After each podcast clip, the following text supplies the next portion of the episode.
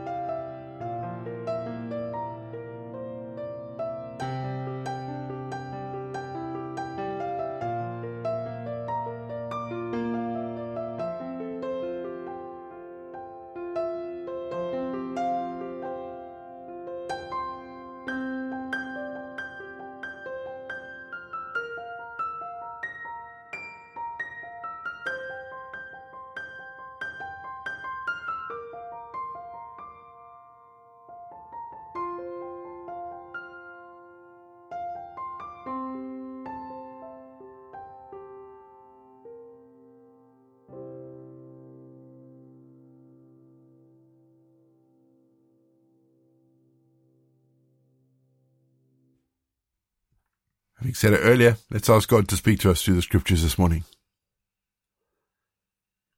Father, the psalmist describes your word as a lamp unto our feet and a light to our path. So reveal to us today the paths we should take and the lives we should leave. We ask this in Jesus' name. Amen. Our Bible readings this week are taken from the New International Version, and today I'm reading 1 Peter 4. Therefore, since Christ suffered in his body, arm yourselves with the same attitude because whoever suffers in the body is done with sin. As a result, they do not live the rest of their earthly lives for human desires, but rather for the will of God. For you have spent enough time in the past doing what pagans choose to do, living in debauchery, lust, drunkenness, orgies, carousing, and detestable idolatry. They are surprised that you don't join them in their reckless, wild living and they heap abuse on you. But they will have to give account to him who is ready to judge the living and the dead. For this is the reason the gospel was preached, even to those who are now dead, so that they might be judged according to human standards in regard to the body, but live according to God in regard to the spirit. The end of all things is near. Therefore be alert and of sober minds that you may pray. Above all, love each other deeply because love covers over a multitude of sins. Offer hospitality to one another without grumbling. Each one of you should use whatever gift you have received to serve others, as faithful stewards of God's grace in its various forms. If anyone speaks, they should do so as one who speaks the very words of God. If anyone serves, they should do so with the strength that God provides, so that in all things God might be praised through Jesus Christ. To him be the glory and the power, for ever and ever. Amen. Dear friends, do not be surprised at the fiery ordeal that has come on you to test you, as though something strange were happening to you. but rejoice inasmuch as you participate in the sufferings of Christ, so that you may be overjoyed when his glory is revealed. If you are insulted because of the name of Christ, you are blessed, for the Spirit of glory and of God rests on you.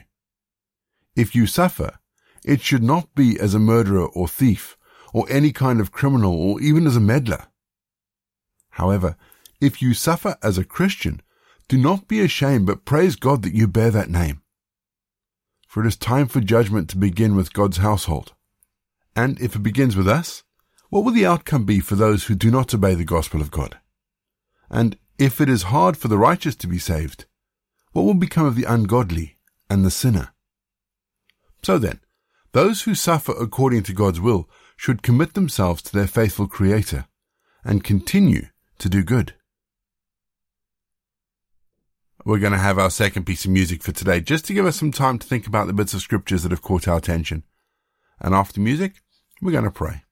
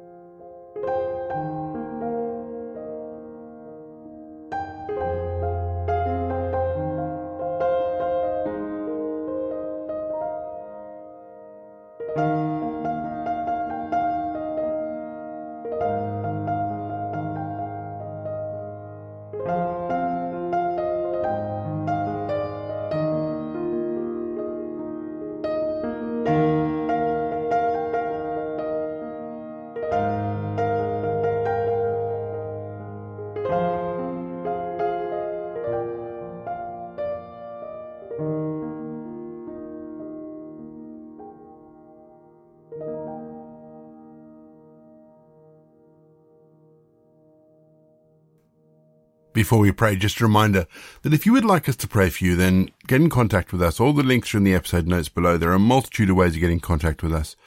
We would love to be able to pray for you and support you and just be with you through prayer as you go through whatever you're going through at the moment. I'm going to ask for some prayer for a friend of mine. Um, wonderful, wonderful lady, wonderful, wonderful lady who regularly pokes me and reminds me that I am human who is really struggling because she's recently found out she's got Alzheimer's. And it's really hard, actually. It really is quite hard because she is, it's hard watching this wonderful lady disappear. Um, her name is Catherine. And so I really would appreciate it if you would remember Catherine in your prayers over the next few days, please. Let's pray, shall we? Loving God, your word reveals to us a simple truth that sin entered this world through human folly. In believing we could be like you, and it's permeated history through envy, selfishness, and greed. Yet sin, which holds us tight within its grasp, cannot resist a heart that is touched by your grace through Jesus Christ. Cannot contend with living water being poured into hearts and souls. Father, your word reveals to us a simple truth that sin is defeated and we can become the people we were always meant to be by your grace through our Lord Jesus Christ. Amen. We say together the prayer that Jesus taught his disciples. Our Father in heaven, hallowed be your name. Your kingdom come, your will be done, on earth as it is in heaven. Give us today our daily bread. Forgive us our sins as we forgive those who sin against us. Lead us not into temptation, but deliver us from evil. For the kingdom, the power, and the glory are yours, now and forever. Amen. The grace of our Lord Jesus Christ, the love of God, and the fellowship of the Holy Spirit be with us and remain with us now and forevermore. Go in peace to love and serve the Lord. You've been listening to Walking the Way. All the details for today's episode can be found in the show notes, including the scripture passages and credits for the press.